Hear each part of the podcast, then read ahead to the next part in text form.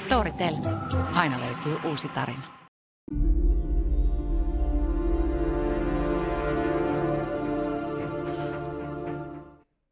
Suojelupoliisi eli Supo on ollut monien huulilla, ei vähiten Helsingin Sanomissa, Ilta-lehdessä näin viime aikoina. Mietittiin Arton kanssa, että mitä tehdä tässä tilanteessa ja keneltä kysyä, joten päätettiin kutsua toistamiseen tänne studioon. Öö, diplomaatti, valtiotieteiden tohtori, ynnä muuta, ynnä muuta, Alpo Rusi, tervetuloa jälleen. Kiitoksia, mielelläni tulee. Tervetuloa myös mun puolesta. Mikä ajatus sulla on pinnassa tänään, Alpo? No kyllähän meillä suurimmalla osalla on pinnassa sota, joka, jota käydään Ukrainassa. Ja kun mä viimeksi olin täällä, niin sota oli silloin jo jumittunut. Öö, semmoinen mahdollisuus, että Venäjä olisi vallottanut Ukrainaa, se perspektiivi oli luhistunut keväällä. Mm. Mutta samalla tuli toinen perspektiivi, eli että milloin tämä loppuu. Koska tämä syö taloudellista kasvua ja tämä syö hyvinvointia muuallakin kuin sot- sotaan joutuneessa Ukrainassa ja, ja tietenkin myöskin sodan aloittaneessa Venäjässä.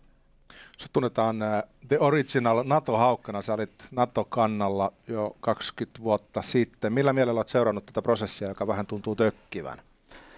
Se tökkii hyvin paljon sen seurauksena, että me torjumme keskustelun NATO-jäsenyydestä. Ja kun mä puhun me, niin mä tarkoitan silloin ö, ö, valtioeliittiä, hallituksia, suurinta osaa eduskuntaa. Vaikka esimerkiksi kokoomus kaksituhattaneljä asetti NATO-jäsenyyden tavoitteeksi, niin nyt jälkikäteen voi sanoa, että koskaan puolue ei niin kuin laittanut poliittisia punnuksia kovin vahvasti sen puolelle, että esimerkiksi hallitusyhteistyö olisi pantu niin kuin kyseenalaistettu sen teorauksena, että mm. sitä jäsenyyshakemusta ei haettaisi. No, se siitä, mutta äh, tämä kanselointi, tämmöinen niin kuin hyvän keskustelun torjuminen äh, on ollut iso virhe. Se keskustelu, mikä on nyt viimekin aikoina käyty, osoittaa sen, että perusasioita ei hallita. Töksähdellään ydinasekysymyksissä, äh, erilaisissa muissa yksityiskohdissa. Huomasin jonkun vasemmistoliiton johtajan sanovan, että se ei ole meidän yhteisöarvojen perusteella.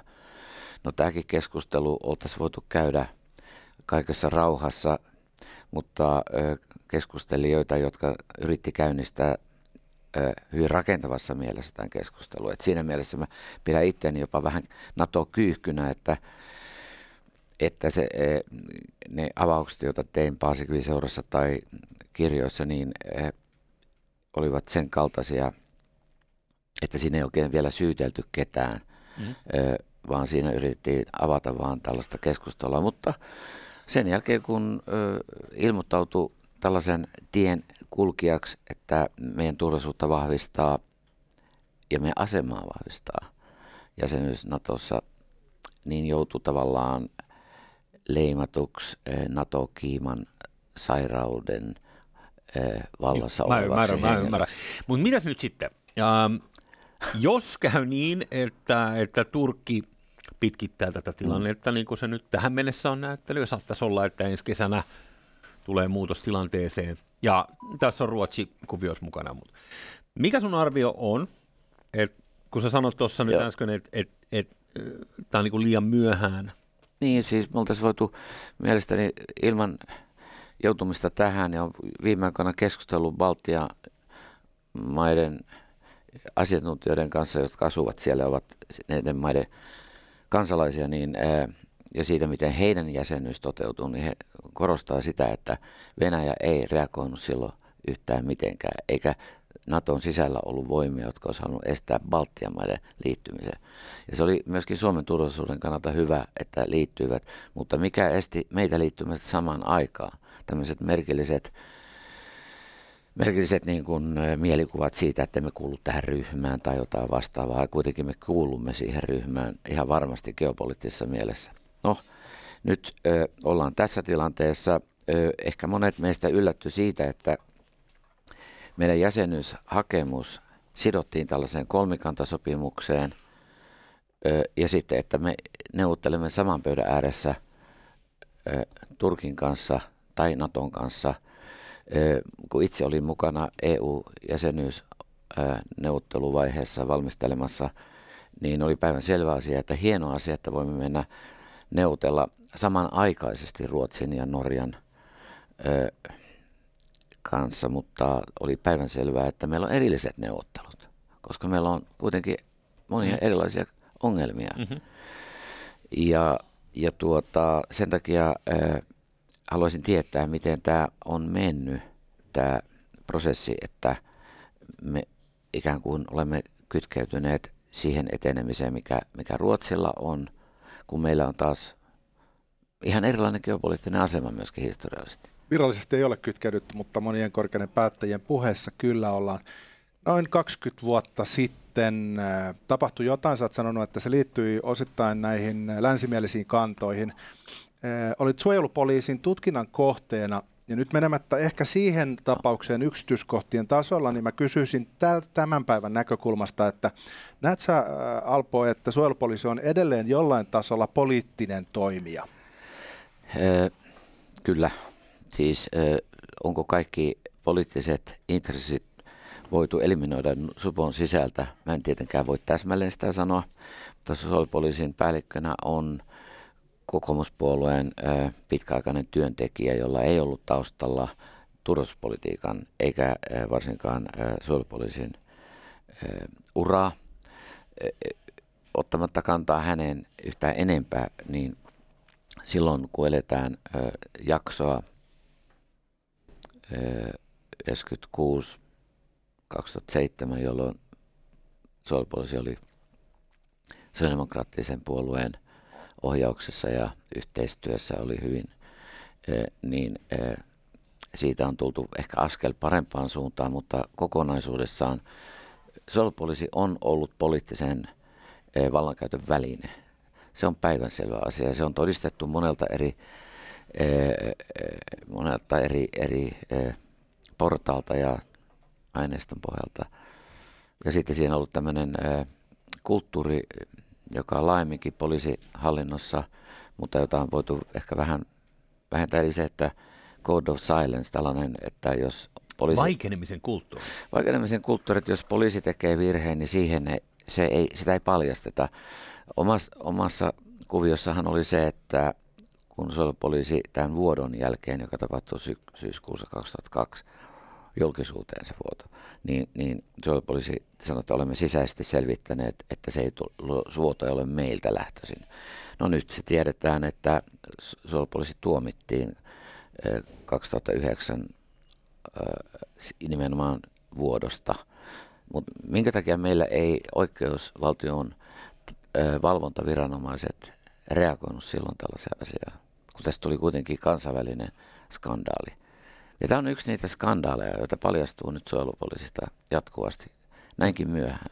Ja toinen, mikä tässä on ollut otsikoissa, johon viittasinkin tuossa, on se Matti Saarelaisen tapaus. Hän tuli suojelupoliisiin parikymppisenä kaverina, keskustalaistaustainen, aktiivinen nuori mies. Sitten jos pikakelataan nopeasti, niin hän kävi pari kertaa suojelupoliisin ulkopuolella. Ja ainakin Hesarin jutun mukaan, niin käytännössä molemmilla kerroilla ilmeisesti sai fudut, viitataan seksuaaliseen häirintään näillä työpaikoilla ulkomaalaisvirastossa ja, ja tuota, valtioneuvoston kansliassa, erityistehtävissä välissä, molemmista kenkää aina takas suojelupoliisiin. Mikä Joo. tämä kaveri on, tämä Matti Saarela? Mä en no, häntä koskaan niin, tavannut, mutta tiedot, joita mulla on julkisuuden kautta nivit, ja vähän sitten keskusteltu niin muutamien ihmisten kanssa, niin hän on ollut niin sanottu Kepun ö, urkkia siinä, siinä ö, salaisen poliisin koneistossa, jos näin voi sanoa. Ja tämä just onkin tämä huono asia, että siellä on puolueella omat urkkiansa. Siitähän oikeastaan on kysymys, urkinnasta, siitä, että ilmi annetaan ihmisiä, joita josta halutaan päästä eroon. Minusta ja... sorry, mä kesken, minusta on paradoksaalista, että meillä on, meillä on siis tiedusteluorganisaatiossa Kephun oma jäsen tekemässä vastavakoilua. Siis niin, niin onko, voidaanko olettaa, että salaista tietoa päätyy esimerkiksi oppositiopuolueille silloin, kun se ei heille juridisesti välttämättä kuuluisi? Toimiiko nämä palomuurit politiikan ja, ja suojelupoliisin välillä? Ei, ei siis, jos mentäisiin niin kuin sillä lailla, kun se lainmukaisesti pitäisi mennä, niin ei suojelupoliisi saa informoida oikeastaan ensinnäkin rikostutkinnoista saa tutk- ja ei, siis heillä ei ole tänä päivänä oikeutta tavallaan edes rikostutkintaa, vaan se menee K R P:lle, mutta he voivat antaa rikosilmoituksen, että ovat paljastaneet esimerkiksi vakoilun tai tiedustelun rikoksia. Ja se on niin kuin yksi suunta. Toinen, ja siitä ei saa kertoa laverella näistä oikeastaan minnekään. Siis se on hyvin tarkka. Jos, Suomi, jos tulee vakoiluepäily jostain henkilöstä, niin, niin ö, oikeastaan vasta siinä vaiheessa, kun asianomainen on oikeudessa tuomittu, niin on mahdollista julkisuuden saada siitä tietoa. Ja sen takia ne on niin kuin erittäin salassa pidettäviä, koska se liittyy vierasvaltio aina. Järsvaltio. Joo. Nämä itäsuhteet on ollut aika keskeiset, liittyy suojelupoliisin historiaan. Mari Luukkonen kirjoitti kirjassaan Rautaisirupun varjossa, että Kekkonen aikoinaan nosti vain kolmekymmentävuotiaan ja vailla poliisikokemusta olevan kepulaistaustaisen Seppo Tiitisen Supen johtajaksi. Ja hyvin nopeasti hän sitten tutustutti tämän nuoren johtajan Suomen K G B-toimintoja johtaneeseen Viktor Vladimiroviin. Tällainen yhteys idän ja Suomen suojelupoliisin välillä ilmeisesti on ollut silloin Kekkosen aikaa, mutta tämä saarelaisen tapaus antaa ymmärtää, että myös vuosituhannen lopussa, jolloin Timtšenko, oligarkki hyvin lähellä Putinia, K G B-taustainen mieskin, sanotaan, niin sai Suomen kansalaisuuden, vaikka esimerkiksi kielivaatimuksia ei millään tavalla täytetty. Niin oikeastaan se kysymys on se, että jos tätä on tapahtunut seitsemänkymmentäluvulla, tätä on tapahtunut yhdeksänkymmentäluvun lopulla, niin onko sellaisia syitä ilmassa, että meidän pitäisi olettaa, että se olisi kokonaan nyt kadonnut toimintakulttuurista? No, miten se voisi kadota? Ö, siis ö, ei tietenkään voi kadota noin vaan. Tuossa kirjassa Kremlin kortti, siinähän julkaistaan tällainen muistio, kun Neuvostoliitto oli hajonnut ja sitten... Ö, Oli, oli ajatus niin, että Suomessa ei enää Venäjä harjoita vakoilua. Tästä oli paljon julkisuudessa Venäjän suurlähettiläs Terjapinin lausuntoja, että se on vakoilua ohi.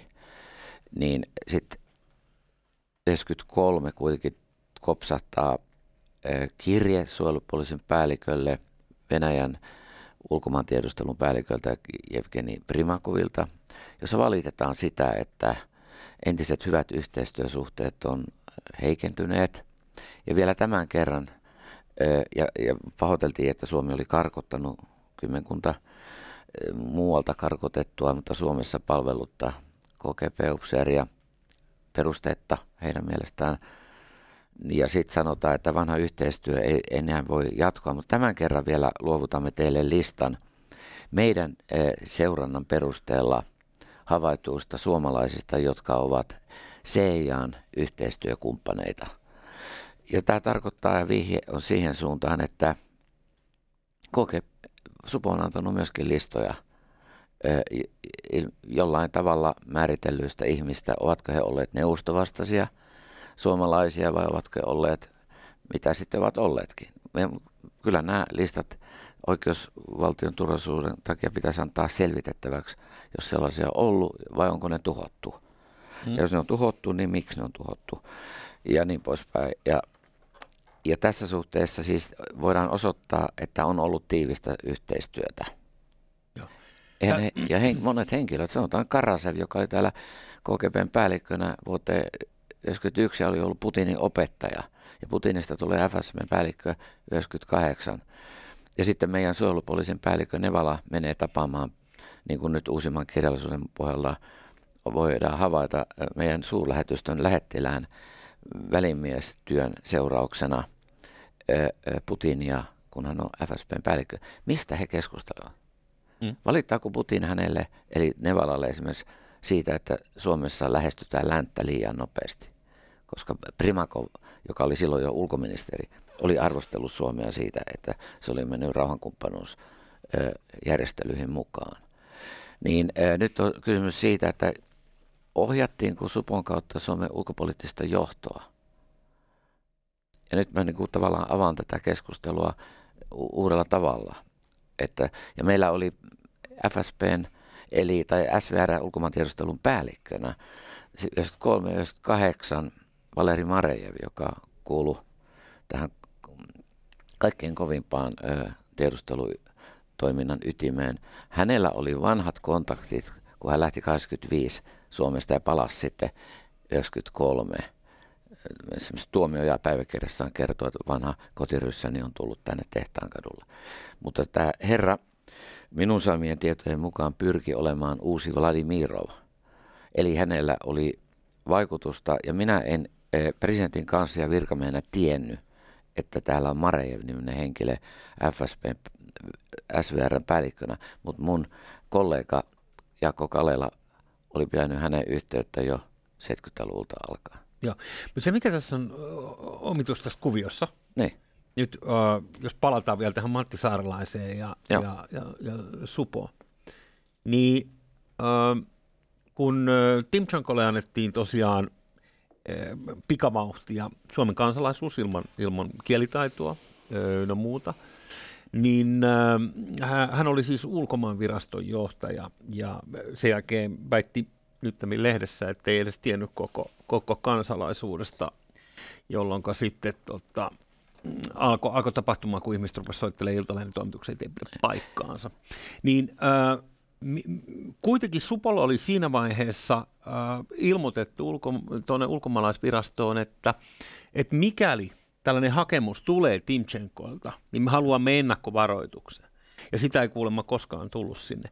Niin, äh, No. Kerro vähän niin kuin Timtšenkosta noin niin kuin kaksituhattaluvun jälkeen. Sen jälkeen, kun hän sai Suomen kansalaisuuden, niin, niin, niin hän, hänellä oli niin kuin rata auki, eikö niin? Kyllä. Siis se, varmasti se kansalaisuus tarvittiin, jotta hän saattoi perustaa Sveitsiin yrityksen ruotsalaisen kumppaninsa kanssa. Kunvorin, joka oli tämmöinen trading, öljy- ja ka, öljykaupan trading-yhtiö. Joo. Ja sitä kautta alkoi sitten äh, ilmeisesti... Äh, rahavirrat kulkea Kremlin, Kremliin myöskin, siis sillä tavalla. Joo. Ö, ja, ja tällä tavalla Suomi myötä vaikutti Timtšenkon kansalaisuudella si- Venäjän ö, ö, mafiavaltion vahvistamiseen. Toihan on kahdeksankymmentäluvun K G B:n toimintatavoista tuttu, tämä tapa, millä nämä siloviikit on rakentanut tämän yritysimperiuminsa. Ö, Mitä pitäisi sun mielestä päätellä siitä, että suojelupoliisi käynnisti Timtšenko-selvityksen Iltalehden uutisoinnin jälkeen, mutta syksyllä selvitys lopetettiin, kun saarelainen jäi eläkkeelle? No, sanoisin näin, että tuota, ei, ei, ei hyvältä näytä. Ei hyvältä näytä. Ja, ja, ja jos tällä tavalla ajatellaan, että suojelupoliisi vahvistaa niin kuin uskottavuutta yhteiskunnassa, niin ei hyvältä näytä. Mm-hmm. Ja siis Timtšenko, joka nyt kuitenkin joo, sitten jo. Hartwall-areenaa myöten, aika niin kuin ensinnäkin Suomen kansalaisena, E U-kansalaisena, pitkään ne pakotteet, mitä E U asetti Venäjälle, joo. Ne on kuitenkin ollut tuossa melkein joo. mitä kymmenen vuotta nyt ainakin niin kuin tuon krimi, krimihomman jälkeen, joo. niin nehän ei niin kuin tietenkään sitten koskenut häntä, joo. koska joo. voitko Suomen kansalaiselta tällaisia... Evätä. Mutta miten, niin kun, mi, miten suuri uhka hän on niin kun sun, sun äh, nähdäksesi Suomessa? Siis, no, hän oli Suomen kansalainen, kun esimerkiksi sitten äh, Hartwall kaksituhattakolmetoista äh, siirtyi hänen äh, omistukseen. Mm. Et minusta niin kun ne ihmiset, jotka on tehnyt tätä urheilubisnestä Venäjän kanssa, eivät ole voinut, ne on tehnyt sen bona fide, siis niin kun, meillä on monet muutkin tehnyt bisnestä Venäjän kanssa, se on samaa aikaa, mm. mutta äh, siis ne, jotka teki urheilubisnestä, sai sitä omansa takaisin, eh, kun sen sijaan ne, jotka on tehnyt tällaista bisnestä, josta ei ole mitään mahdollisuuksia saada omiaan takaisin, Fortum, äh, erät äh, muut en, en halunnut leimata niitä yrityksiä, jotka siellä on niin kuin se sössinyt. Niin siinä tullaan semmoiseen tilanteeseen, että onko, onko tämä vanha idänkaupan selvittämättömyys yksi taustatekijä. Ja olen itse mm. niin kuin ajatellut näin, että suomittumisen selvittämissä on neljä, oikeastaan nyt neljä pilaria, jotka pitäisi ihan systemaattisesti läpi. Joo. Ensimmäinen on K G B, joka keskitti työnsä poliittiseen eliittiin, mediaan ja propagandaan. Sitten on S K P, jota hoidettiin suoraan N K P:stä, ja heillä on niin kuin ihan omat mekanismit. Suomen kommunistinen puolue. Joka sai noin puolitoista miljoonaa dollaria vuodessa, siis illegaalia rahaa. Vähän niin kuin huumerahaa tänään sanotaan. Mm-hmm.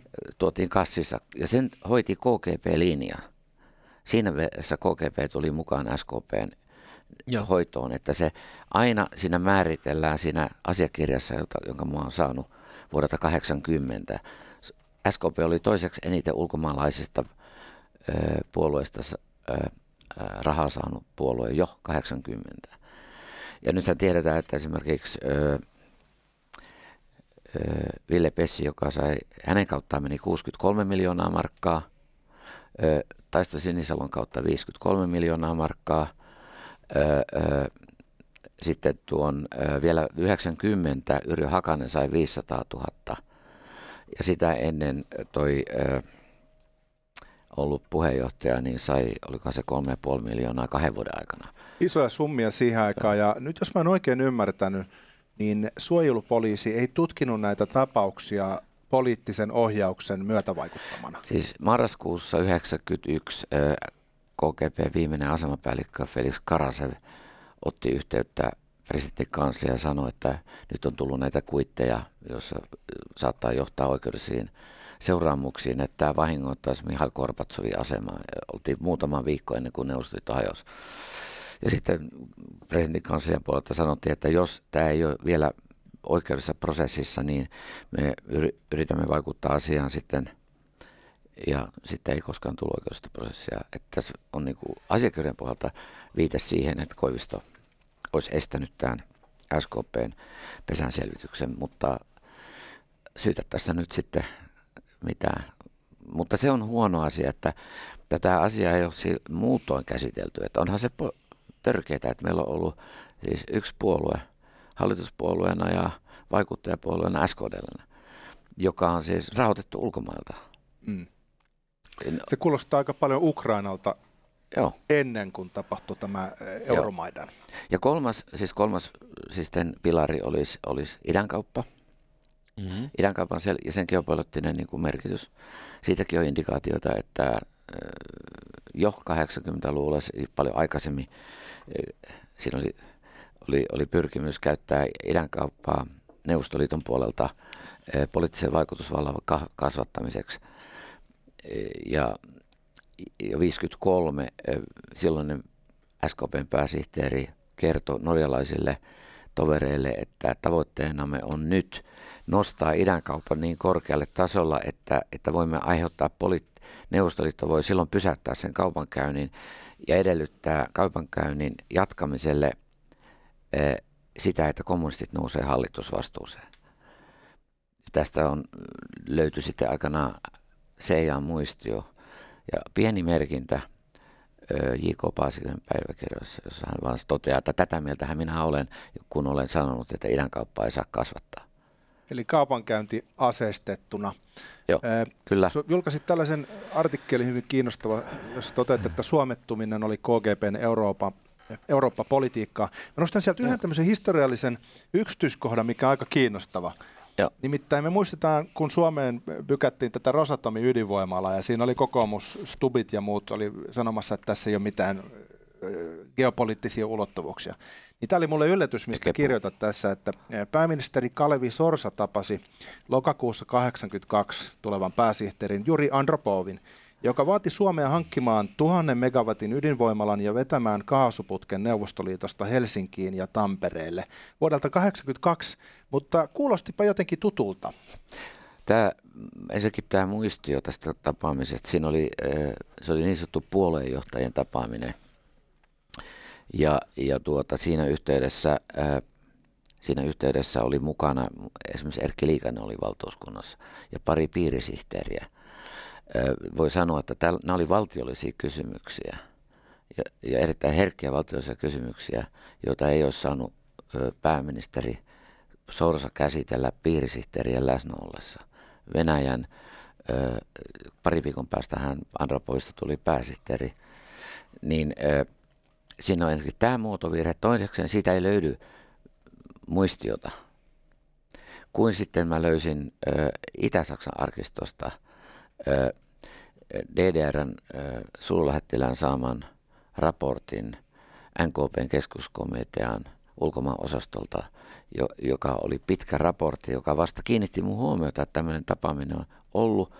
Ja sitten mä löysin C I A-raportin, joka oli tehty pari viikkoa tämän tapaamisen jälkeen. Ja mä kolusin Suomen arkistot, ja siinä vaiheessa mä en saanut vielä mistään mitään tietoa tästä tapaamisesta, kun sitten Koiviston arkistosta löytyi kansliapäällikkö Kalelan tekemän muistion vain presidentti Koivistolle. No nyt näyttää siltä, että pääministeri on käynyt neuvotteluja ilman, että siitä on tiennyt hallitus yhtään mitään. Ja, ja, ja tämä on niinku erikoista tietenkin, mutta myöskin se osoittaa sen, että Andropovhan painosti ja, ja elokuussa kahdeskymmenestoinen Helsingin K G B-asema oli saanut valtavan pitkän ohjeistuksen, miten Sorsaa pitää nostaa ö, poliittisessa toiminnassa. Ja sitten löytyi, ja tämä Vladimir Bukowski, joka tämän löysi tämän ar- arkistosta vuonna yhdeksänkymmentäkaksi, teki töitä löytääkseen, että miten tämmöinen päätös, Kor- siis meidän luottamuksesta, kontaktista, Kalevi Sorsasta, Suomen pääministeristä, että mikä se perustelu on, koska hän löysi ensin vaan sen, että Sorsaa onnitellaan ja, ja tehdään politbyrossa erittäin salainen päätös.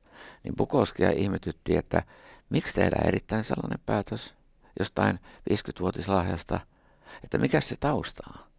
Ja hän teki töitä ja löysi muistion, perustelumuistion tälle Sorsalle annettavalle kalli, kalliille lahjalle. Ja se perustelumuistiossa sanottiin, että hän on ollut meidän luottamuksellista yhteistyötä tehnyt meidän kanssamme siitä asti, kun hänestä tuli eduskunnan ulkoasiainvaliokunnan puheenjohtaja. Onko siis tiedossa, mikä kallis lahja oli? Ei. Sitä, siitä on useita versioita, ja mä oon voinut osoittaa sen, että halli, Suomen hallitus antoi äh, lahjaksi mönkiän.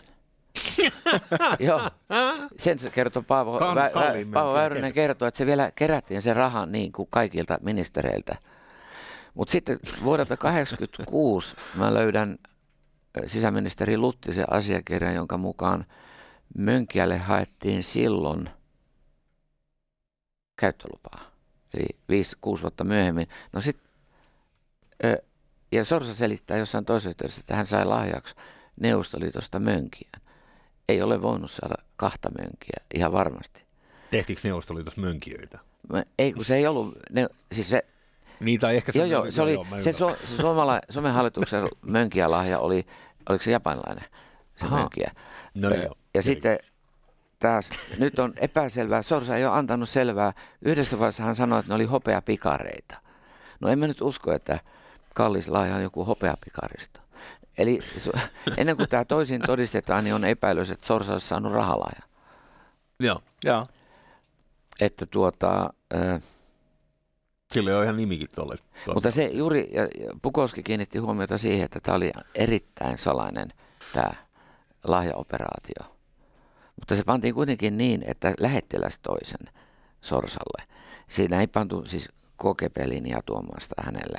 Juuri ehkä sen takia, että häntä haluttiin suojella, koska asiakirjassa on selkeästi määritelty hänet luottamukselliseksi kontaktiksi.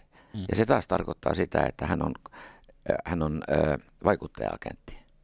Jos vähän summaa tota keskustelua, joskus puhutaan jälkisuomettumisesta, Joo. niin se tuntuu, että se ei ole kovin osuva käsite, vaan pitäisi itse asiassa puhua suomettumisesta, joka on jatkunut siitä huolimatta, että Neuvostoliitto vaihtui Venäjäksi.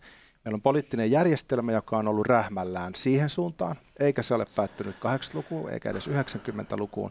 Ja ilmeisesti suojelupoliisin rooli on ollut toimia jollain poliittisilla motiiveilla, ilmeisesti erinäisissä tapauksissa. Miten tästä päästäisiin nyt eteenpäin, että me saataisiin palautettua ihan kansalaisten luottamus sekä poliittiseen järjestelmään että suojelupoliisiin, joka on tämän päivän keskusteluaihe? No siinä on, siis nythän pitää, pitäisi selvittää tapaus Saarelainen, joko selvitysmies asettaa tähän kysymykseen tai, ja nythän on ymmärtääkseni näin, että sisäministeri on pyytänyt kaikki Joo. tiedot, kymmenes toinen mennessä on annettava Kyllä. tiedot. Ja sitten nähdään, onko tehty niin sanottuja virka-aseman väärinkäytöksiä tai huolimattomuuksia tai jotain muita siellä, jotka on tätä suojelua vienyt eteenpäin. Näin. Saarelaisen suojelua. Saarelaisen suojelua, ja. joo. Ja sitten, ää, sitten tuota, ja tähän tyssäsi tavallaan siihen, että tämä uusi kliiraus Saarelaiselle, niin sitä ei voitu viedä läpi. Että se henkilö, joka vastaa Suojelupoliisissa korkeiden virkamiesten turvallisuusselvityksistä, ei nähtävästi ollut valmis antamaan tällaista selvitystä, että olisi läpäissyt sen turvallisuusselvityksen. Mm-hmm. Siltä se vaikuttaa, mutta minulla ei ole siitä todisteita. Mutta että kyllä ryhtiäkin ilmeisesti jo Suojelupoliisissa on, ja, ja, mutta sitten kysymys on siitä, että onko se niin kuin läpi ketjussa ylös asti. Eli se pitää aloittaa tämmöistä niin kuin selvityksestä. Minusta pitäisi selvittää myöskin K G B-vaikutus. Niin huvittavaa kuin se onkin, niin kaksituhattakolme tammikuussa presidentti Koivisto kutsuu koolle historiotutkijoita ja on, on hermostunut siitä, että emme tiedä K G B-vaikutuksesta tarpeeksi. No mm-hmm. hän oli itse torjunut Jeltsinin heinäkuussa yhdeksänkymmentäkaksi esittämän toivomuksen, että olisi yhteinen komissio, joka tutkisi K G B-aineistoja. Yeah. Ja, no, hän oli torjunut sen kaksituhattakahdeksan, hän on yhtäkkiä huolissaan, että näitä ei ole tutkittu, emme tiedä sitä vaikutusta. Ja totta on, vuodelta tuhatyhdeksänsataaseitsemänkymmentäkahdeksan löytyy muistio, jossa on silloin tutkittu K G B-vaikutusta ja sanottu, että suomettuminen pitää paikkansa. Se on suojelupoliisin virallinen muistio. Mutta sitten kun Neuvostoliitto hajoaa, niin mitään ei ole tehty. Ei ole mitään, mitään asiapapereita, joissa sanotaan, että mikä on se tase. Missä, mitkä on nämä listat, Kordievskin listat ja Tiitisen listat ja muut mahdolliset listat. Kaikki on pantu niin kuin pois. Niin nyt ollaan taas siinä tilanteessa, että meidän pitää pohtia, että vaikuttiko Venäjän tiedustelu siihen, että Suomen NATO-jäsenyys jätettiin viime tippaan, koska mielestäni joku ulkoinen voima on ollut tässä mukana, koska ne henkilöt, jotka tätä kaikkein voimakkaimmin ajoitetaan, että Suomi ei saa ö, olla missään tekemissä mm. Naton kanssa jäsenyyskysymyksessä, että se on vaan tämmöinen optio, niin no. heillä on taustoja. No mutta siinä on, ja mikä se nyt olikaan, mä ulkomuistista sitä nyt enää muista, mutta NATO-kannatus kaikissa Gallup-kysymyksissä, ennen tätä, nyt tätä sodan alkua, niin olihan se kaukana mistään niin kuin viidestäkymmenestä prosentista, parikymmentä prosenttia pyöreästi oli. Ehkä se oli yleisesti niin kuin NATO-kannatus Suomessa. Mutta oikeastaan niin kuin pidempi pointti. Uh, nyt kun sä puhuit S K D L:stä ja S K P:stä ja niiden rahoituksesta, ja se, se on niin kuin ilmeistä, että aateveljet itärajan takaa on, on halunnut olla mukana. Varmaan niin kuin Leninistä lähtien niin ajateltiin, että jossain vaiheessa vielä proletariaatti Suomessakin nousee ja tekee vallankumouksen, niin, niin tota, nyt kun se kaikki unelmointi loppui sitten vuonna yhdeksänkymmentäyksi, niin mikä sun käsitys on nyky-Venäjän ja, ja meidän nykyisen vasemmiston se, se, väleistä? Siis äh, monet puolueethan piti yhteyttä äh, yhtenäinen Venäjä-puolueeseen, muun muassa käsittääkseni keskusta, kokoomuskin, niillä oli viralliset suhteet. Puhutko e- mistä vuodesta suunnilleen? kaksituhattaluvun niin. Ihan tänne varmaan Krimin miehitykseen saakka aina. Ja sanottakoon selvyyden vuoksi, että kyseessä on siis Putinin puolue. Putinin puolue, joo. Ja ajateltiin, että tämä on, sekin taso on hyvä yhteistyön ja ystävyyden vahvistamiseksi. Öö, näinhän siinä on varmaan ajatellut sinisilmäisesti, mutta käytännössä nyt voidaan sanoa, niin tämä on ollut tämmöistä niin kuin Putinin hybridisotaa, jossa pehmennetään ö, näitä Saksaa, Suomea ja niin poispäin. Ukrainahan oli tosi huonossa kunnossa juuri tämän takia, koska, koska Venäjä oli pystynyt kuitenkin soluttautumaan talouteen, politiikkaan joka puolelle. Mm-hmm. Ja sieltähän nämä sotkut sitten lähti liikkeelle ja, ja nyt ollaan tässä, mutta niin kuin siellä niin kuin meilläkin kansa kääntyy länteen, niin kuin Max Jakobson kaksituhattaneljä sitten sanoi, että eliitti suomittu, mutta kansa kääntyy länteen, ja sehän tuli todistetuksi nyt tässä Gallup-kuviossa, että mm. kun valtiojohto oli lähtötelineissä, joiden nimi oli NATO-optio, niin, niin kansa tuli sanoa, että no nyt sieltä telineestä ulos. Ja sitten lähdettiin lönksyttelemään kohti sitä toukokuun päivää, jolloin jätettiin hakemus. Mutta me ollaan tässä tilanteessa, ikävä kyllä sanoa, niin ollaan jo enemmän troublemakereita kuin troublesolvereita. Et eihän NATOllekaan ole kauhean kiva asia se, että nyt just avataan näin herkkien maiden ö, ö, jäsenyysneuvottelut, jotka on rajanaapureita Venäjällä, joka käy sotaa yhtä rajanaapuria vastaan. Voisin esittää kysymyksiä, joka liittyy rahaan. Jos me ajatellaan, että jo tsaarin ajoista asti Suomi on haluttu nähdä Venäjän etupiirinä ja sitten erilaisia Joo. kommunistisia toimijoita rahoitettiin aika avokätisestikin. No varmaan yhdeksänkymmentäluvulla oli vähän pulaa rahasta, mutta itse olettaisin, että venäläinen raha on tehnyt paluun suomalaiseen järjestelmään Putinin toisen kauden paikkeilla.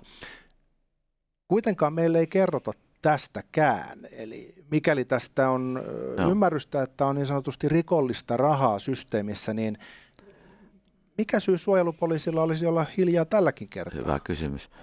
Hyvä kysymys, että vaikuttaa siltä, että kato, siinä on sellainenkin tekijä, tuosta Erkki Tuomioja, kiitos hänelle päiväkirjojen julkaisemisesta, siellä on paljon semmoista taustatietoa, joka on jäänyt meiltä saamatta. Muun muassa kaksituhattakaksi Supon johto valittelee sitä, että on huonot suhteet Yhdysvaltoihin, että ei niin kuin taho saada mitään irti sieltä.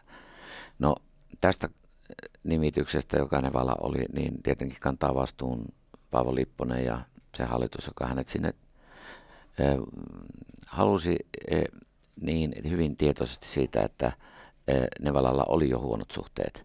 Tämä, mä tiedän sen, että eh, Lipposeen vedottiin, että älkää nimittäkö, että se ei me, meidän suhteet Yhdysvaltoihin on palannut. Ja ilman muuta, jos Yhdysvalloilla on jonkinnäköinen tiedustelu, niin ne ymmärsi sen, että Tämä, tällä henkilöllä oli jo seitsemänkymmentäluvulla ö, yhteydenpitoa Venäjän tiedusteluun. Siis Valentin Kossov oli silloin ö, Nevalan kotiryssä. Ö, ja tuota, ö, sitten on muuta. No, esimerkiksi tämä juuri tämä tapaaminen Putinin kanssa, silloin F S B:n päällikkö. Kyllä amerikkalaiset varmaan kiinnittänyt huomiota siihen, että mitäs nämä tapaamiset on. Siinä oli just kriisiytynyt Kosovon tilanne. Ja, ja Putinhan vastusti loppujen lopuksi eri, ja käyttää nyt koko aika hyväkseen sitä, että Kosovo on se ikään kuin payback Krimille, Krimin miehitykselle. Ja Abhasia ja Etelä-Ossetia. Joo, että näin, tehän olette ne varsinaiset niin kuin miehittäjät siellä lännessä ja niin poispäin. Tämä menee, tämä, että me olemme kietoutuneet tällaisiin asioihin ja, ja sen takia suojelupoliisin toiminta yhtäältä K G B-kaudella ja toisaalta myöskin mielestäni ihan tähän neuvos- Venäjän hyökkäykseen saakka. Pitäisi tehdä niin kuin kaksi selvitystä. Yksi selvitys on se, se K G B-kausi mm-hmm. viisikymmentäluvun puolesta välistä tuonne yhdeksänkymmentäyksi loppuun. Ja seuraava vaihe on sitten tähän sodan syttymiseen Ukrainaa vastaan. Miten kommentoit muuten väitteet, jos ajatellaan nyt tuota K G B-aikaa, niin ää, kun hurjimisväitteissä niin menee niin, että Seppo Tiitinen ollessaan Supon päällikkönä oli kaksosagentti, joka toimi suoraan mm. sinne, ja sitten myös Urho Kekkonen, Suomen pitkäaikaisin presidentti, olisi ollut samaa maata. No näiden papereiden perusteella, mitä tässä on niin kuin läpikäynyt, niin Kekkonen oli ö, siis sen sodan lopputuloksen vaiheessa alkanut pitää yhteyttä toisen maailmansodan lopputuloksen. Joo, niin, ton, ö, koska siinä on sellainen tilanne, että Kekkonen itse pelkästään hän, hänestä voi tulla sotasyyllinen, koska hän oli vasta siis kolmekymmentäyhdeksän ollut tämän kovan linjan takana ö, ja, ja tuota, a, a, siis Eileserkon takana ja mm. savustivat Rudolf Holstin ulkoministerinä, joka oli edustanut sitä ö, niin kuin sanotaan, sitä linjaa, että pitää ei niinkään Saksan kanssa rakentaa suhteita, kun pitää rakentaa toimivat suhteet Neuvostoliittoon ja pitää, pitää eri toimivat suhteet Britanniaan ja Yhdysvaltoihin. Niin sitten nousi tämä Saksa-linja kolmekymmentäkahdeksan kolmekymmentäyhdeksän ja näyttää siltä, että Kekkonen oli myöskin tuki sitä lähentymistä, vaikka I K L lakkauttikin. Niin äh, sitten hän pelkäsi, Eerola Vuori pelkäsi myöskin, S A K:n puheenjohtajana toisen maailmansodan aikana, että heidät pannaan sotasyyllisyysoikeuden käyntiin. Mm-hmm. Ja he alkoivat tehdä yhteistyötä valvontakomission kanssa. Ja ikään kuin esiintyvät tämmöisenä uuden ulkopolitiikan ja uus, ystävyyspolitiikan arkkitehteinä. Ja sitten Kekkoset tuli vielä tämä tehtävä viedä läpi sotasyyllisyysoikeudenkäynti. Joo. Ja siinä vaiheessa oli Valpo. Eli, joo, punainen valpo. Joo, oli joo. punainen valpo sodan, sodan neljäkymmentäneljä joo, eteenpäin, joo. Mutta ennen sitä tämä niin sanottu Valpo ykkönen, niin se mitä mä oon ymmärtänyt joo. siitä, joka on siis suojelupoliisin ed- edeltäjä, joo, niin Valpo ykkönen oli hyvin niin kuin natsimyönteinen ja, ja ennen kaikkea niin kuin Saksasta vaikutteensa ja kyllä. kontaktinsa hakenut. Joo, ne siis luovutti myöskin ja teki yhteistyötä Kestavon kanssa. Joo, juutalaisia luovuttiin. Joo, ja Kestavon kanssa tekivät yhteistyötä. Se on, musta on selvää, että se, se piti putsata. Ja sitten se, siinä mentiin liian pitkälle. Tuli, to, tuli punainen valpo, joka alkoi jahdata jatkosodan jälkeen. Niin, kaikkia isänmaallisia voimia. Ja siellä monet sotilaat, jotka oli ansioitunut sodassa, joutui niin kuin tiilenpäitä lukemaan. Näitä ei ole tavallaan myöhemmin sitten armahdettu edes sillä tavalla, että olisi sanottu, että se oli kaikki. Niin kuin, nyt voitaisiin muuten tehdä se tämä Ukrainan iskun jälkeen. Ja sitten, eli tavallaan siinä voi sanoa, että reaalipolitiikka oli osittain syynä, että Kekkonen ja Eerola Vuori, josta tuli vaikuttajia sitten seuraavina vuosina. Ja sitten monet kuutosista, jotka oli ollut linnassa sodan aikana, niin heistä tuli suurlähettiläitä niin pitkälle, että Molotov sanoi Suomen Moskovan suurlähettiläs Kai Sundströmistä, että lähettäkää nyt vihdoinkin tänne joku lähettiläs, joka ajaa Suomen etua. ja, menee ulkoministeriä, tämä Neuvostoliiton ulkoministeriä sanoo noin. Tämä on niin kuin fakta, mutta tuota, siis, äh, nyt voisi ajatella tietysti, että meillä on ollut tällainen äh, supo, äh, neuvostomyönteinen neuvosto, mitä sanotaan Y A-realiteetit äh, huomioon ottava supo, mm-hmm. äh, siitä voitaisiin tehdä siis selvitys. Ja sen jälkeen tulee tämä, voisi sanoa kahteen osaan, yhdeksänkymmentäluku E U-jäsenyyden toteutuminen, mutta sitten tullaan kaksituhattaluvulla ja aletaan uudestaan niin kuin rakentaa tämmöistä ystävyyspolitiikkaa, vanha Y A-sopimus hengessä. Yhden asian vielä haluan sanoa no, tästä, no. tästä ajasta, joka on nostamatta, joka on tämä Rauma-Repola-keissi kahdeksankymmentäluvulta. Joo. Nopeasti selitettynä ä, suomalaiset valmisti ä, venäläisille, Neuvostoliitolle, ä, tällaisia sukelluskelloja, M I R ä, nimeltään, oliko ykkönen ja kakkonen tekeillä. Oranssin värisiä Joo. sellaisia niin kuin pikkusukellusveneitä, mitkä pysty menemään Joo. aivan Joo. helvetin syvälle valtameressä. Ja äh, tämä ei amerikkalaisille maistunut, kun heillä oli joku valtamerikuuntelujärjestelmä, joka ei ulottunut niin syvälle kuin nämä, mihin nämä Rauma-Repolan valmistamat vehkeet pysähtyi. Ja silloin äh, vice president Reaganille oli, oli George Bush vanhempi, joka lähetti Koivistolle nootin ja sanoi, että tämä loppuu heti tämä tekeminen, tällaisten laitteiden tekeminen no. venäläisille. Ja, ja niin myös Joo. kävi. Joo. Niin äh, no, miten mä... tämä Koiviston niin kuin niiailu molempiin suuntiin? Uh, no mä sanoisin sen, että Matomäki vuorineuvos, hän on mielestäni tyhjentänyt tätä kysymystä julkisuudessa aika pätevästi ja, ja pystynyt osoittamaan kriittisen näkemyksen myöskin amerikkalaisten toiminnasta. Eivät hekään tietenkään mitään niin kuin, ö, enkeleitä ole. Aina, aina, että sitä, kun nytkin va- mennään tässä nat- NATOon, niin meidän täytyy ymmärtää, että kaikki me virheitä tehdään. Ja meidän pitääkin pystyä yhdessä selvittämään, että ei tehdä yhdessä niitä virheitä, vaan että sitten voitaisiin minimoida virheiden määrä, kun toimitaan yhdessä tämmöisessä puolustusliitossa.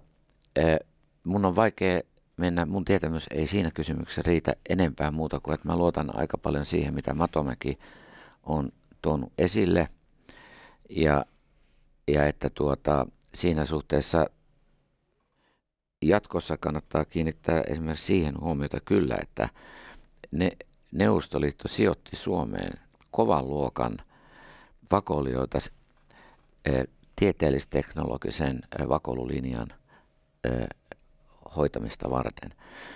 Eh, Tällainen niin kuin Alex, Alek, eh, Aleksei Tsernajev, Anatoli Tsernajev, joka oli karkotettu Britanniasta kahdeksankymmentäkolme, niin hän oli kahdeksankymmentäseitsemän yhdeksänkymmentäyksi täällä ja häntä pidetään huippuvakoilijana. Mm-hmm.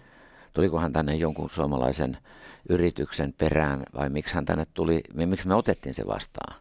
Ja sitten täällä oli semmoinen kuin Grigori Rapota, joka oli karkotettu Ruotsista ja hän on tänään Kurskin alueen senaattori Venäjän duumassa.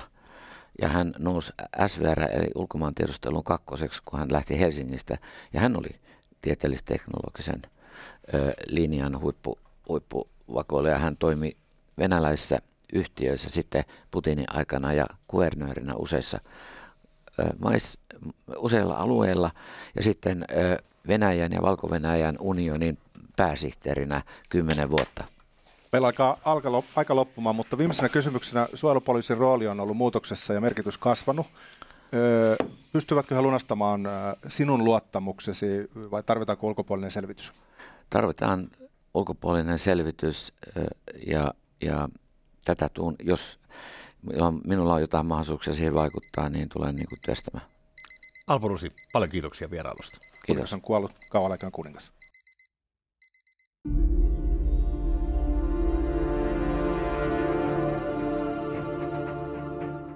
Storytel.